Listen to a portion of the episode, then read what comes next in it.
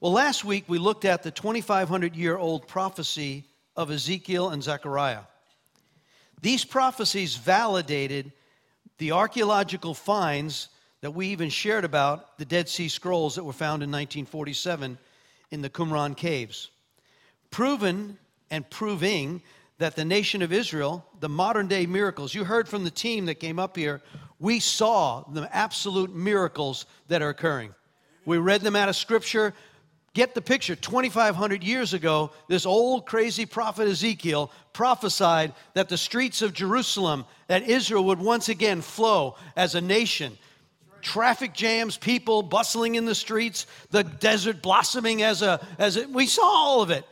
The rivers running in the desert, we had to pull our bus out of there because the, the river washed out the road. Come on, we saw all the miraculous. So these are all prophesied. So, this fulfillment of these prophecies Jerusalem would no longer be trodden down by the Gentiles. Luke 21 24, Jesus himself. Israel took back Jerusalem in the Six Day War in 1967. Now, Jerusalem is the capital, recognized by our nation and several. We spoke of the amazing preparation of Israel has been made for the building of the third temple. We went into the temple location where they had this museum of all the parts and pieces of the new temple. We know that the Sanhedrin now has been formed, the 70 rabbis. There's an article, you can go on, look up red heifer and pull it up. The red heifer has been born, and the Temple Institute announcement, and I quote, an entirely red female calf has now been born, paving the way for the establishment of the temple service and the marking of the final stage of redemption. Second coming of Christ. First coming, from their point of view, one scripture shared from Second Thessalonians chapter 2 verse 3 that the man of sin will be revealed. He will sit in the temple of God claiming himself to be God. Man, based on all these culminating events, we need to look more closely at what's coming. And then Paul warned us there is an age of the Antichrist, and I believe the door is cracked open right now. We're going to look at some of these things prophetically, but I want to just share out of Greg Laurie's article. It's like, come on, this is like, I like it.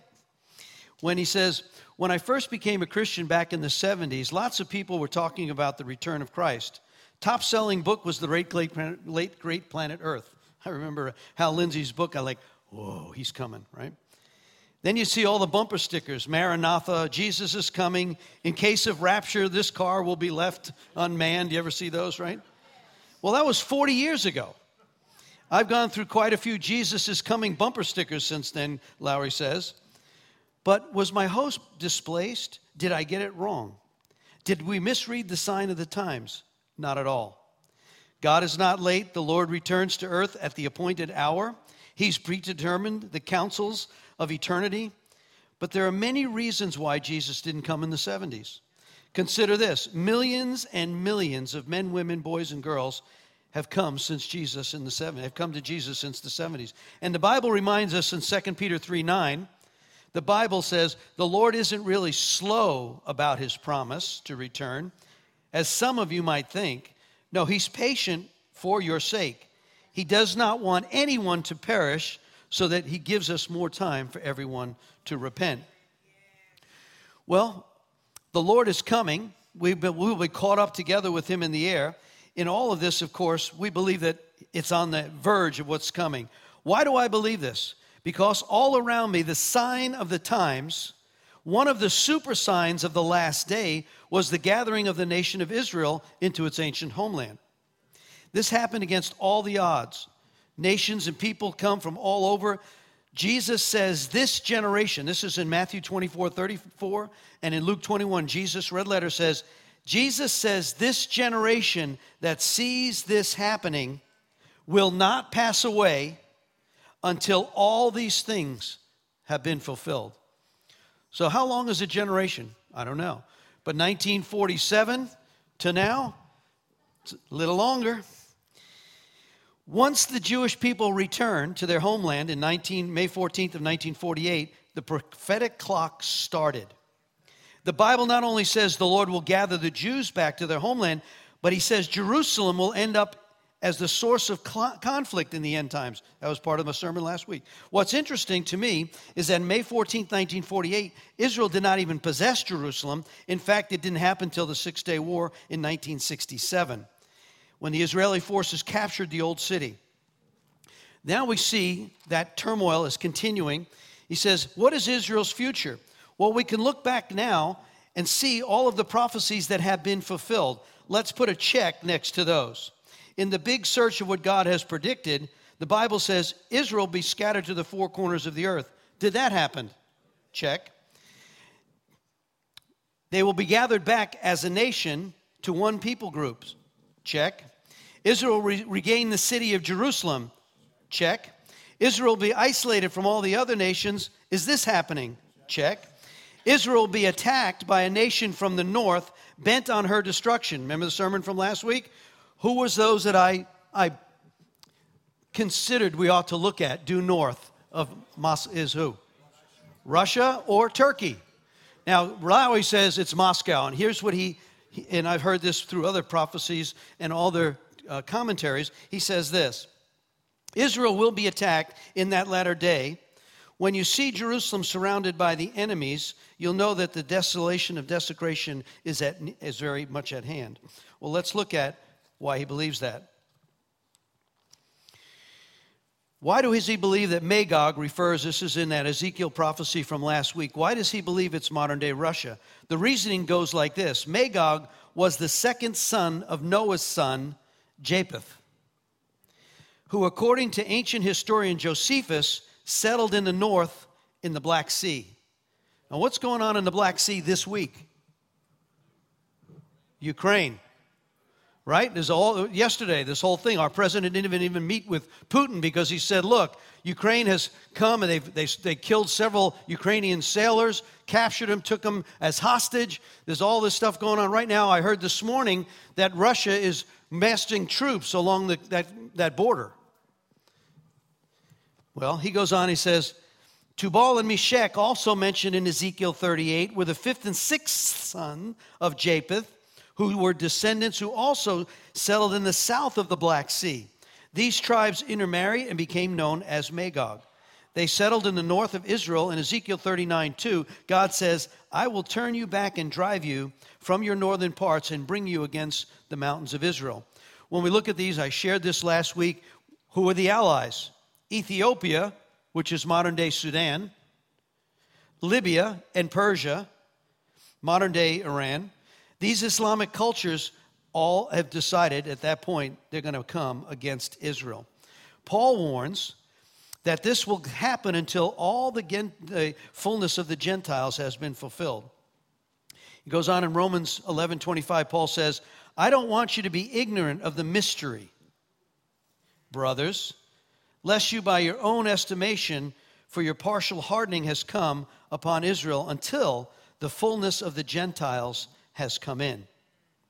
In other words, the partial hardening will endure until the last Gentile person finally believes in Jesus, and then we're gone, raptured. We will meet the Lord in the air and be with him forever. Well, so that means when these things and these events begin to happen, you need to look up, for your redemption is drawing nigh. Luke 21 28.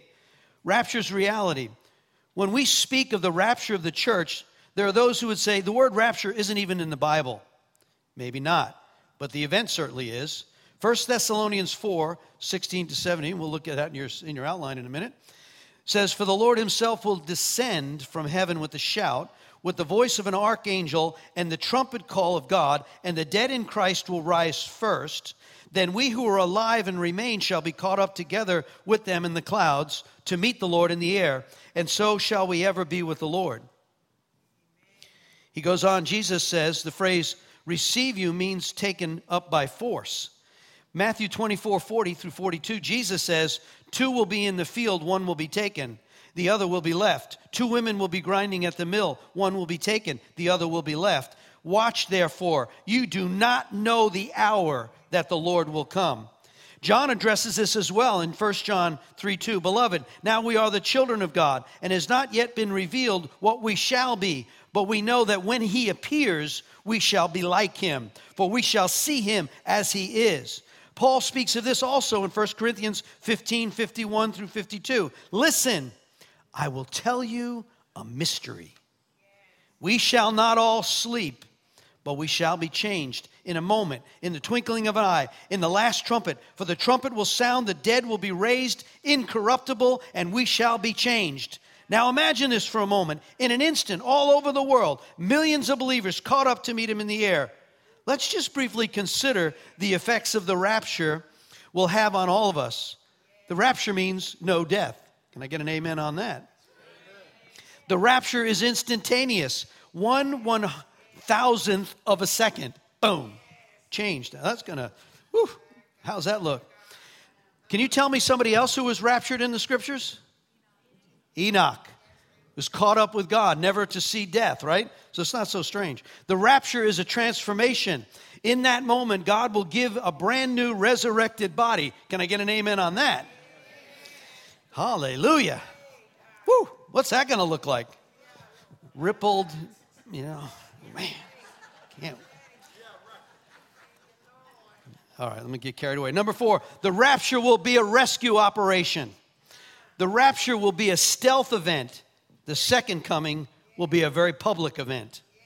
In the rapture, we will meet the Lord in the air. In the second coming, he returns to earth. In the rapture, he comes for his church. In the second coming, he returns with his church. In the rapture, he comes before the judgment. In the second coming, he comes with judgment. Well, how should this affect us today? How should I respond to these truths? Very simply, we need to walk with God. We have a great Old Testament prophet, Enoch, who was carried away, walked with God. It says he walked with God and God took him. Genesis 5:24. As you have received Christ Jesus the Lord, so walk with him. Colossians 2. Hear the thing, just walk with God. Don't be in a big hurry. Be regular. Be consistent. Be disciplined enough to maintain your relationship. That was really one of our prophetic messages this morning in pre service prayer. Take time, take intimacy. Walk implies steady effort, speaks of regularity, doing the same things over and over again. You just stay day by day, hour by hour, moment by moment, be consistent. Jesus is coming back, and it could happen this month, this week or today. That's a great article. I just uh, I love Greg Laurie. I've listened to him for many years, and I just like, yay, God! We. So, so let me ask you to pull out your outline, and I'm going to just give you another, I think, message. I've befriended years ago, and he's been here. He'll be here again. I'm not going to use his name, but a rabbi in Jerusalem connected up with him again. He's been here several times. Um, but Rabbi has been sending me articles. This has been great. We've been emailing back and forth, and uh, he'll probably come here in the spring, I think. But he sent this thing about the earthquake in Alaska. And uh, of course, it was pretty devastating and not, not an unusual event for that. But he says, I want you to think about what's really going on. First of all, one of the signs, Jesus said, is earthquakes in diverse places. Well, the seismologists, I knew they were increasing, but I didn't know it to this extent.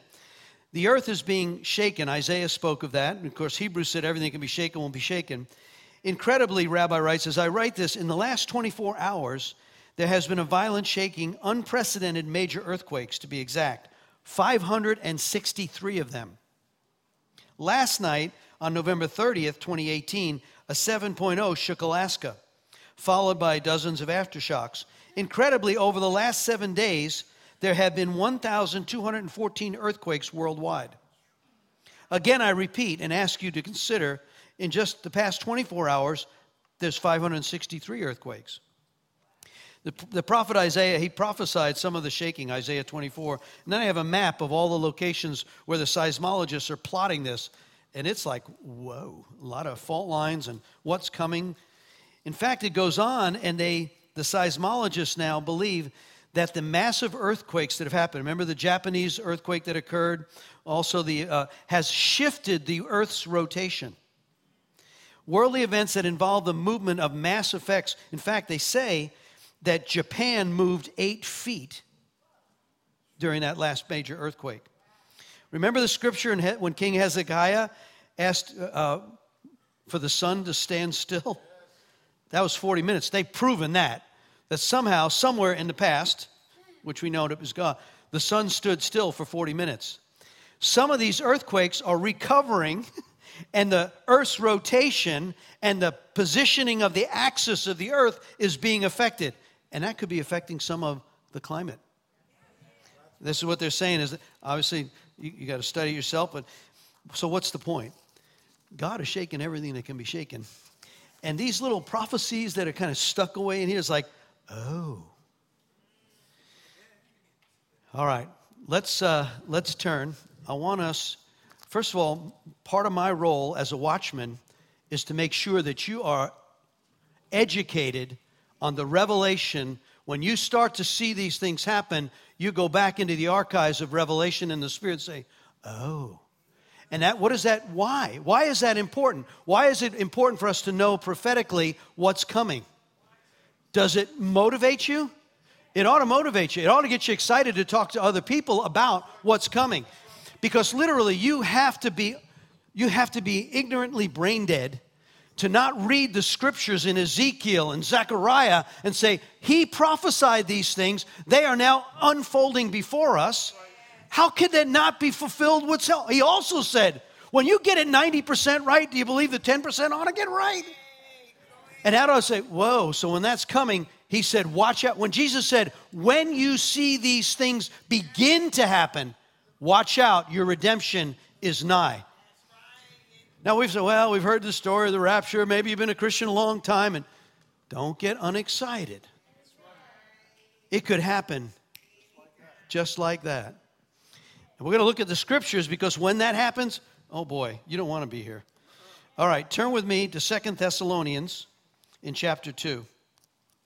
Now, I told you I don't know I used to be a pre tribber. I think that was more like, let's get the heck out of here. I don't know if we're mid tribbers, post tribbers. I just know it's all going to pan out, right? I have this pan theology. It's all going to pan out. Jesus said so. So, but I do want to be on the first train out of here. All right, Second Thessalonians chapter 2, verse 1. Events prior to the Lord's second coming is the title in the New Living Translation. Now, dear brothers and sisters, remember, Paul is writing this to the fledgling church in Thessalonica who had a lot of confusion about, well, we might have missed the rapture already. He says, no, you didn't. In fact, he reminds them that he sp- this was so important, he spoke to the fledgling church about it, and he reminds them that I spoke to you about this. Now, brothers and sisters, let us clarify some things about the coming of our Lord Jesus Christ and how we will be gathered to meet him. Don't be so easily shaken or alarmed by those who say that the day of the Lord has already begun. Don't believe them, even if they claim to have some spiritual vision, a revelation, or a letter supposedly from us. Don't be fooled by what they say. For that day will not come until there is a great rebellion against God and the man of lawlessness is revealed. The one who brings destruction. Now, there's a lot of references around that. Daniel spoke of the son of perdition. Jesus prophesied it in Matthew 24. When you see the abomination of desolation spoken by Daniel the prophet, stand in the holy place. Your redemption is right. So we'll look at that maybe in a few minutes when the man of lawlessness is revealed, the one who brings destruction, verse 4, he will exalt himself and defy everything that people call God and every object of worship. This is what triggered me when I was sitting in the temple preparation museum. And I said, This scripture came to my mind. If he's going to sit in the temple, then there needs to be a temple. I wasn't so wound up about the third temple, but I've gotten a little wound up about the third temple. He will even sit in the temple of God claiming that he himself is God. Now, I'm not saying that's it. It could be another temple, but boy, it certainly looks like it. Verse 5 Don't you remember that I told you all this when I was with you? And you know, now let's look at this verse. Verse 6 And you know what is holding him back, for he can be revealed only when his time comes. For this lawlessness is already at work secretly. It will remain secret. Boy, it doesn't seem to be secret. It will remain secret until the one who is holding it back steps out of the way. Then the man of lawlessness will be revealed. But the Lord himself will kill him with the breath of his mouth and destroy him by the splendor of his coming. This man will come to do the work of Satan with counterfeit power and signs and miracles. He will use every kind of evil deception to fool those who are on their way to destruction because they refuse to love and accept the truth that would save them. So God will cause them to be greatly deceived and they will believe these lies, then they will be condemned for enjoying evil rather than believing in the truth. Lots of, to unpack there about signs that are coming. So we see, now I want you to look at your outline for a minute. He goes on and says, Let no one deceive you by any means, for this day will not come unless the falling away comes first.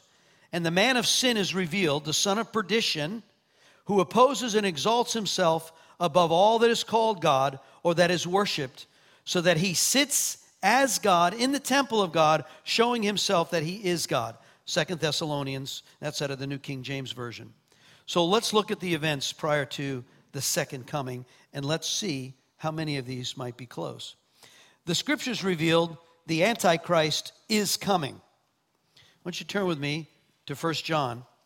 John the Revelator late, late in his years, all the rest of the church has already been, the leaders have been martyred. He's about ready to write the book of Revelation. And now in First John, he writes this. Let's look at First John chapter 2 in verse 18. Let's get this picture of this old grandpa kind of guy, John, the one whom Jesus loved. he writes that in John himself, right? He says, you just get this, this picture of this guy who's seen so much of it, who saw the revelation, saw the resurrection, was there for all the events, looked at the crucifixion. Jesus gave him his mother. And so this is this place, this old statesman, this great apostle. He sits down and he writes. Let's pick up in verse 18, 1 John 2 18. Dear children, love that.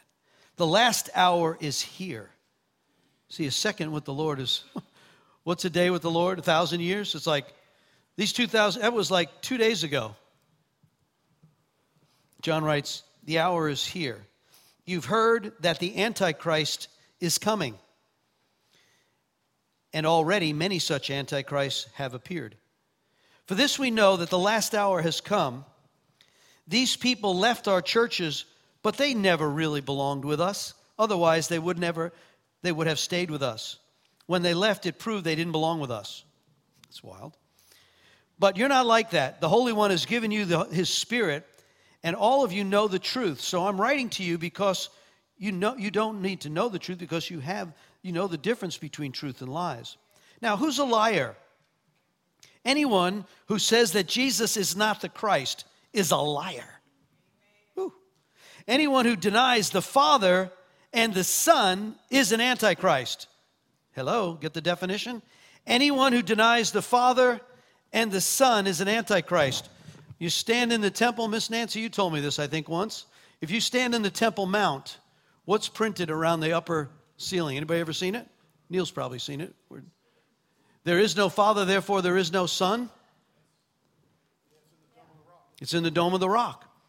If there is no father, therefore there is no son. No wonder Ishmael was such a there's such a father broken relationship. And there's this need, but it says anyone who denies the father doesn't have the son either. So, verse 23 anyone who denies the Son doesn't have the Father either, but anyone who acknowledges the Son has the Father also. So, you must remain faithful. He lives within you. Don't need anyone to teach you. You live as children of God. Back to the outline. There are many antichrists. Well, can you name a few antichrists in our day? Jim Jones, David Koresh, Sun Myung Moon. These are characters who said, I'm God. And look at the destruction. Just look at the fruit that came out of their lives, the lack of it. Well, we look at this Antichrist. So, anyone who denies Christ, who says there is no Son, there is no Father, Jesus is not the Christ, they're Antichrists and they're liars, and they're very deceptive. And so, we need to be very aware, not that we would be angry at people who don't believe that. I, I talk to atheists and agnostics all the time. Well, let's go on. It says, the scriptures reveal that the Antichrist is this one, the Antichrist. Now, in Second Thessalonians, he's talking about the Antichrist is the one who engineers Satan's final onslaught against Christ and the saints just before Christ establishes his kingdom. Well, let's look at some of the verses here. Signs of his coming, the Antichrist coming. The secret power of lawlessness and evil will increase, and the love of many will grow cold. Turn with me to Matthew 24. Scripture we've looked at in the past. I haven't looked at it much this year, but certainly in the past, when you look at what Jesus sitting there on the Mount of Olives, overlooking, we've been there, it's such a beautiful, amazing place. On the Mount of Olives, where Jesus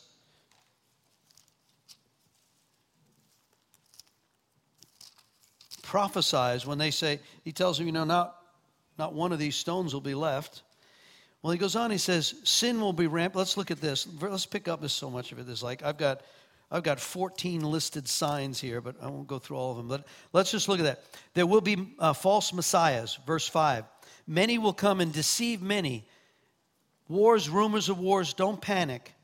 Nation will go against nation, famines, earthquakes in many parts of the world. You'll be arrested, persecuted, killed. You'll be hated. The world will betray and hate each other. Many false prophets will rise. Sin will be rampant everywhere. The love of many will grow cold. But the one who endures to the end will be saved. The gospel will be preached throughout the whole world. I've lost track of how many TBN satellites are now run. I think it's 24, but they're bombarding all over the world. When I was in Israel, I was interviewed by uh, uh, Josh Reinstein on Daystar. He says we're now in 131 nations and a 30 million dollar, a 30 million population listens to us, audience. And so when you look at it, this this prophecy is right now we know we, we can look at CNN, we can look at Fox News, we can look at the BBC, we see live what's going on. There's another fulfillment. He goes on in verse 15 The day is coming when you will see what Daniel the prophet spoke about that the sacrilegious object that causes desecration standing in the holy place. Reader, pay attention. King James says, When you see these things coming, pay attention. Those who read, let them understand, the King James says. Now that's interesting kind of insert right there. Understand the sacrilegious object that causes desecration. Now we know, now Jesus wrote this just before his crucifixion. Sitting on the Mount of Olives, he tells all the apostles, they recorded in Luke 21, Luke, the Gospel Luke, Dr. Luke records it. We know Matthew 24, so Matthew writes it in 24. And we also know in Mark 13, Mark writes it. Look at the corollary of all those things. These are prophetic words by Jesus, said these are the signs. Why was it so important? They get it, and three times it's written because it's important. And he says, he goes on and says, but you ought to understand.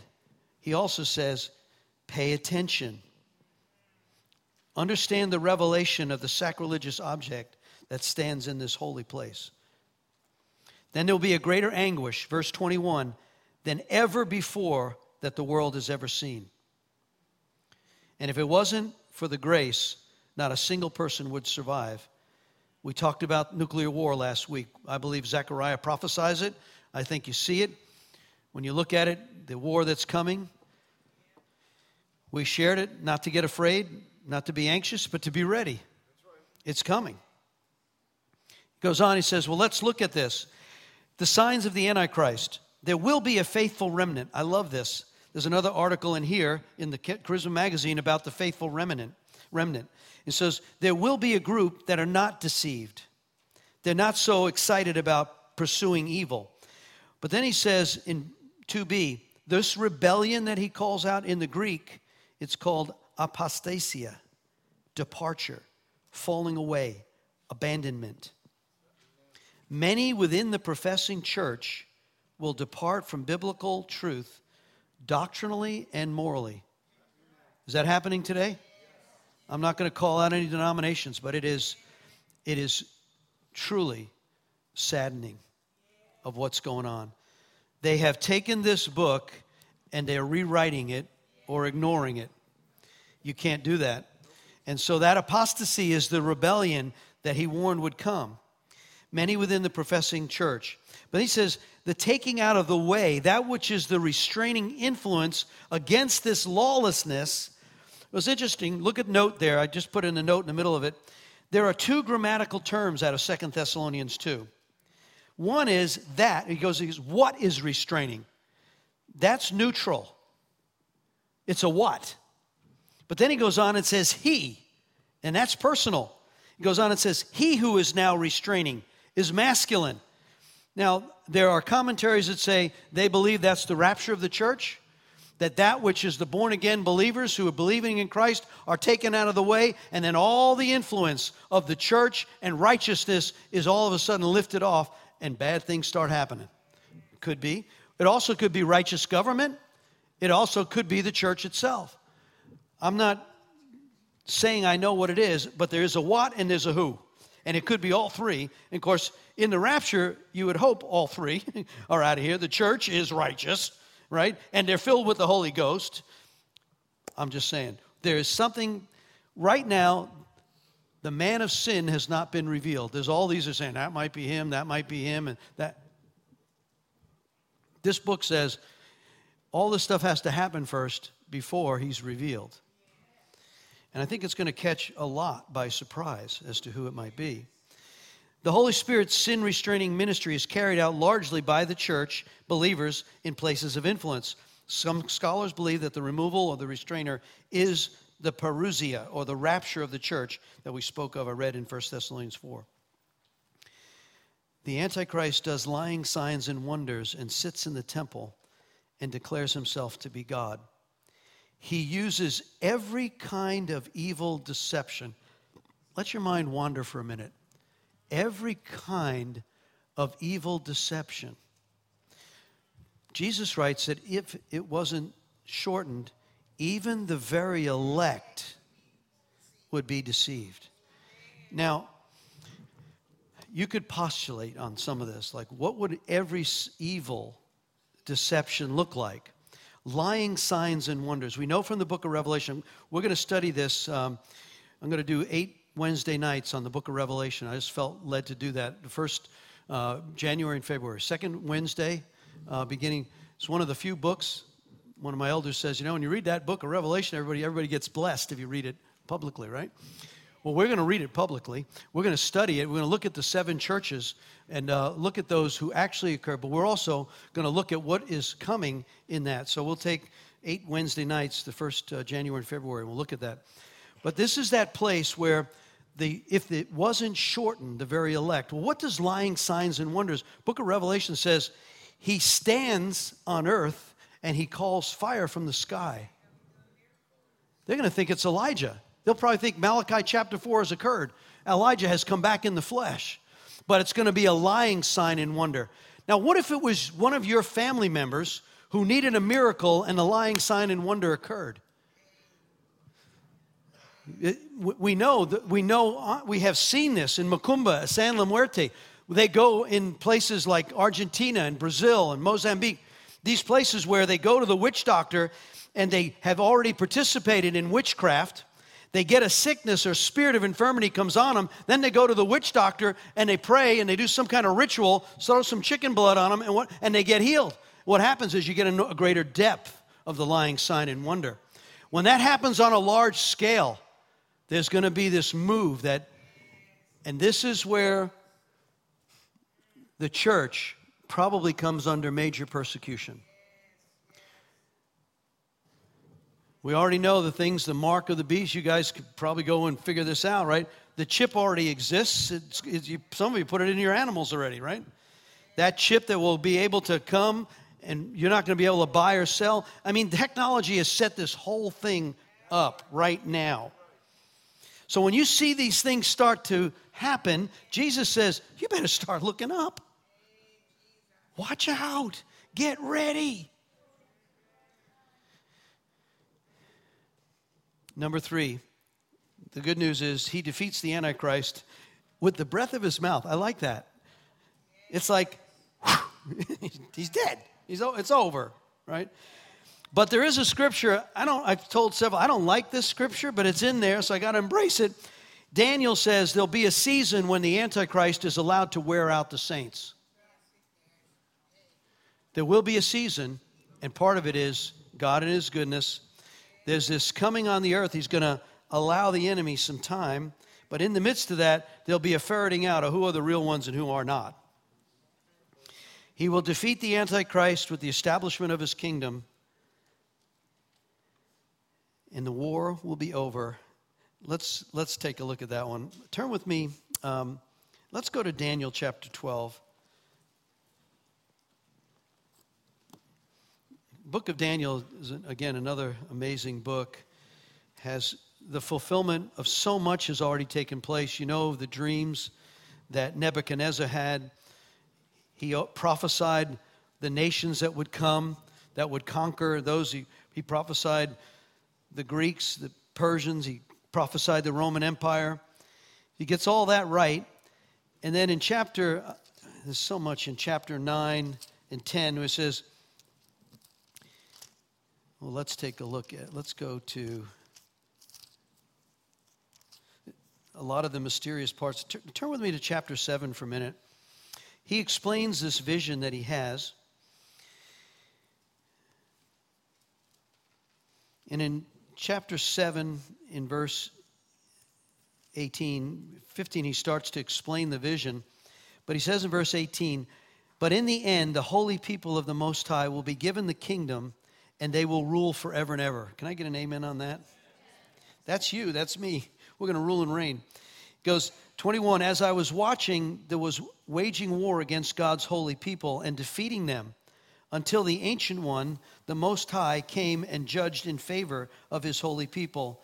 Then the time arrived for the holy people to take over the kingdom. So there's going to be a season, which could be part of the lying of the enemy's deception, is you pray and maybe nothing happens. And then the Lord shows up and defeats the enemy. Wearing out of the saints in verse 25 I speak these great words against the Most High, and shall wear out the saints of the Most High, and think to change times and laws, and they shall be given into his hand until the time and times and dividing of time. But the good news is we will rule and reign. Turn with me there will be actually court in heaven. Turn to chapter to chapter 10. He goes on and he explains many things. Uh, one of the rabbis I spoke, uh, spoke to speaks that he believes the Isaiah 17 wars defined in Daniel chapter 9. We'll look at that. Let's take a look at verse 27. Daniel 9 27 says, There will be a treaty with the people for a period of sets of seven, but after half this time, he will bring an end to the sacrifices and offerings. And at the climax of these terrible deeds, he will set up a sacrilegious object that causes desecration until the fate of the creed of the defiler is finally poured out. This is what Jesus was referencing when he said that desecration that will place, take place in the temple as one of the signs, reader, take notice. So he prophesies what Daniel wrote 600 years before Christ was even born. We also know there was a desecration in 175 BC, so 200 years before Christ. Antiochus Epiphanes, one of the Greek kings who persecuted the Jews, he went and slaughtered a pig on the temple altar. But that's not what's referenced here because that's already taken place. So we see in this prophecy, turn with me to, let's just go right to chapter 12.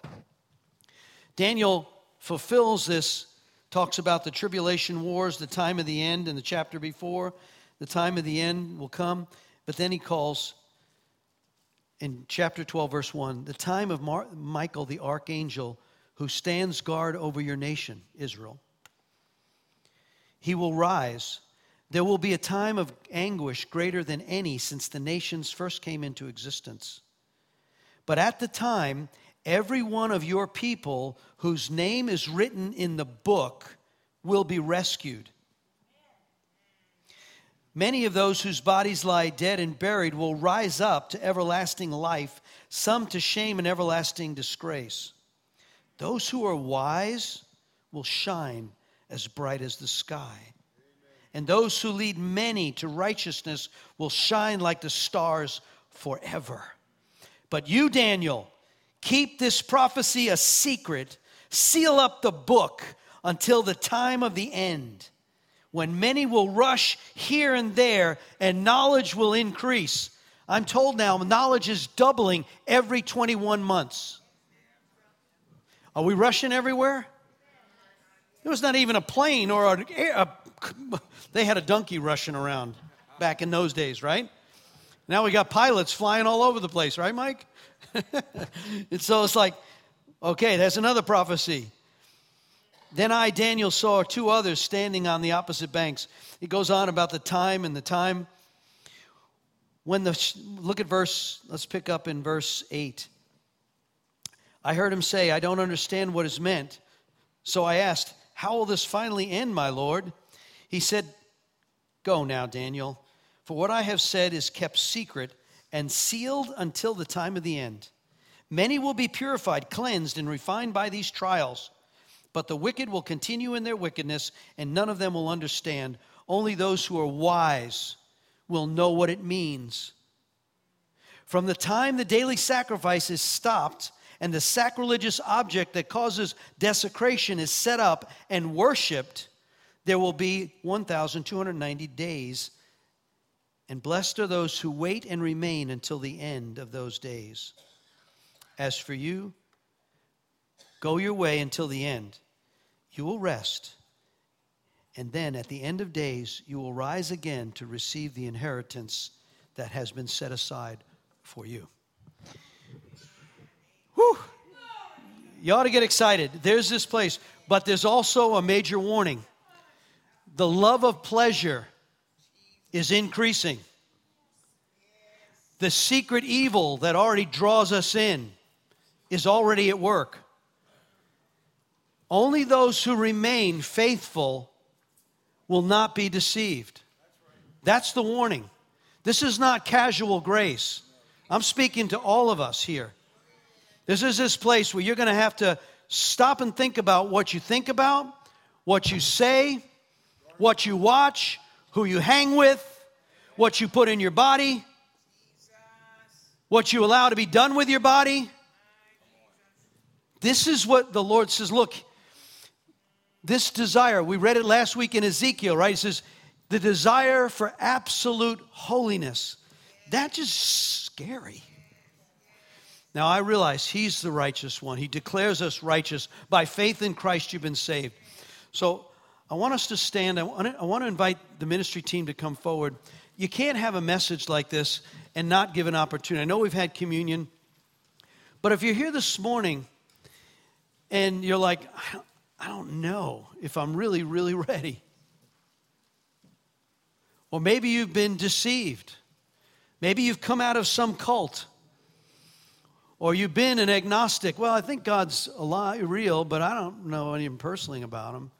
Or maybe you're an atheist. You just don't believe there is a God.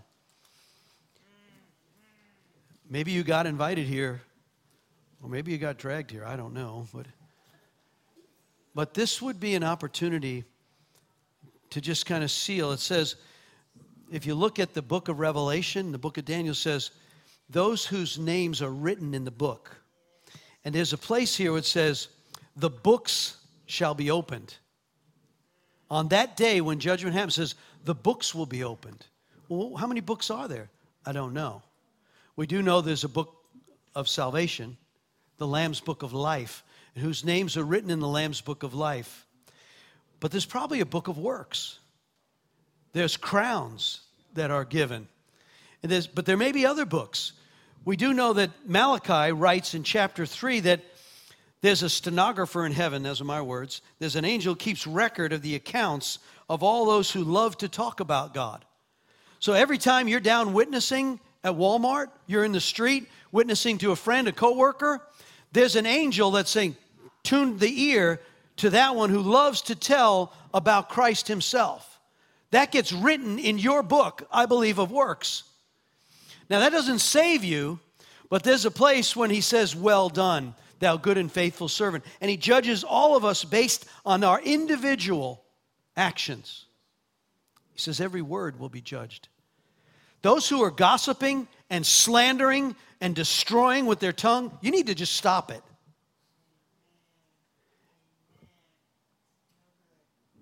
We say, well, you know, if I commit sin here and I do this, that's worse. No, no, no. It says idolaters, gossipers, slanderers, the immoral, the homosexuals, you will not inherit the kingdom of God. That's the book. I'm sorry, it's in there. Therefore, we need to understand that that word is true. And you will be judged according. It, it's not, we're not angry and, and hateful towards the sins of those, we are towards the sin, but not towards the sinner. Right? And so, God is a God of great grace. But if the rapture were to happen this afternoon during the football game, would you be ready? If not, I just invite you to come says, If two or three of you agree, it shall be done. So as we close this morning, I just want to invite you to come. I'm going to invite the worship team, if you come, just keys, let's put the keys on. Let's just close our eyes for a minute and rethink what the Word told us this morning. The Word of God is full of living power, he tells us in Hebrews, and it's able to cut between the soul and the spirit realm it reveals actually the intents of your heart. I love what Amber shared at communion. It's really about the heart of God and what we have towards other people. Can you love God with all your heart? And can you love your neighbor as yourself? So you have to love yourself. There has to be that identity in Christ. We have to love God, but honestly, I'll admit before you, there's times when I love Tom more than I love God. And he says, I want you to learn to love me with all your heart, and with all your soul, and with all your strength, with all your mind. And then, if you've been critical against a loved one, a family member, says, I want you to love your enemies. God, I have trouble with that. I, when I think of ISIS and all that, I mean, we'll stop them, but God, I'm supposed to pray for my enemies. Lord, I got a, I got a lot of logs in my eye, and I want those out. So, this is a commitment to a walk towards the holy hill. Asking God in Psalms, David writes, Come up to the hill of the Lord, clean hands and a pure heart. There's none in here that have a pure heart yet. It's only, it says, when when we see him, we'll be like him. There's none that are sinless. God, I ask that you do a work in us, oh God, that would prepare us for what's coming. Lord, as a watchman, Lord, I, I, want us to be able to have that revelation so that none will be lost. There will be a remnant. There'll be a remnant that is so focused on the love of God and the revelation of who you are, that we don't even love ourselves unto death. If you call us to martyrdom at that time, if we're still here, then God empower us to be able to never renounce faith in Christ. That's a love that is so great. In Revelation 12, it says, We've overcome by the blood of the Lamb, the word of our testimony, and we didn't love ourselves even unto death. That's a revelation that is so deep. God, I pray that there would be a remnant that loves you so much that they don't love this life more than they love you. I thank you for all the blessings you have poured out, innumerable blessings on this nation. Help us not to trust in horses and chariots and military might. I, I love what General Mattis said yesterday. I love these leaders. We honor Herbert Walker Bush and we honor our leaders and what they stood for and how they did. They paid sacrifice. He flew 40 something or 52 something combat missions, shot down, served our country. Not perfect men. But God, I pray the blessings do not overshadow the fact that you're the source of all the blessings, lest we lose sight of that. Because when those blessings are taken out of the way, it may be one of the signs and wonders of the lying spirit. God, help us not to be immature or ignorant of these things. Help us to be wise beyond our years and recognizing that the Spirit of God, the Holy Spirit one, is the one who will reveal these truths to us. Make it specific and make it personal. I pray for this body of believers, God. And now I invite all those who maybe you've wandered off, it's a day to re- recommit, or you've never committed. But if the rapture were to come today and you're not sure you're on the first out of here, then I encourage you to come. Lord, I thank you now that you shine your face upon each family that's represented here, every child, every grandchild, every spouse, every marriage. Lord, I pray a blessing on the businesses all the Josephs and the Josephines with that anointing to create wealth and business. Lord, I pray blessing now, Lord, over those in the private sector and in the government sector. I thank you for what you're doing this week, Lord. We come in agreement that you're going to heal the land in this location. This is our land. This is where our children and grandchildren live. This is where we pay our taxes. This is where we come to worship. This is where we stand. God, I ask that you'd open up heaven this week and you would amaze us. We call to you. We thank you now, Lord. In Jesus' mighty name. God bless you all. Come if you need prayer. Don't leave here today. God bless you all. Remember, Wednesday nights no more until the second week in January. But Thursday night, 7 o'clock, come. If you haven't registered, register.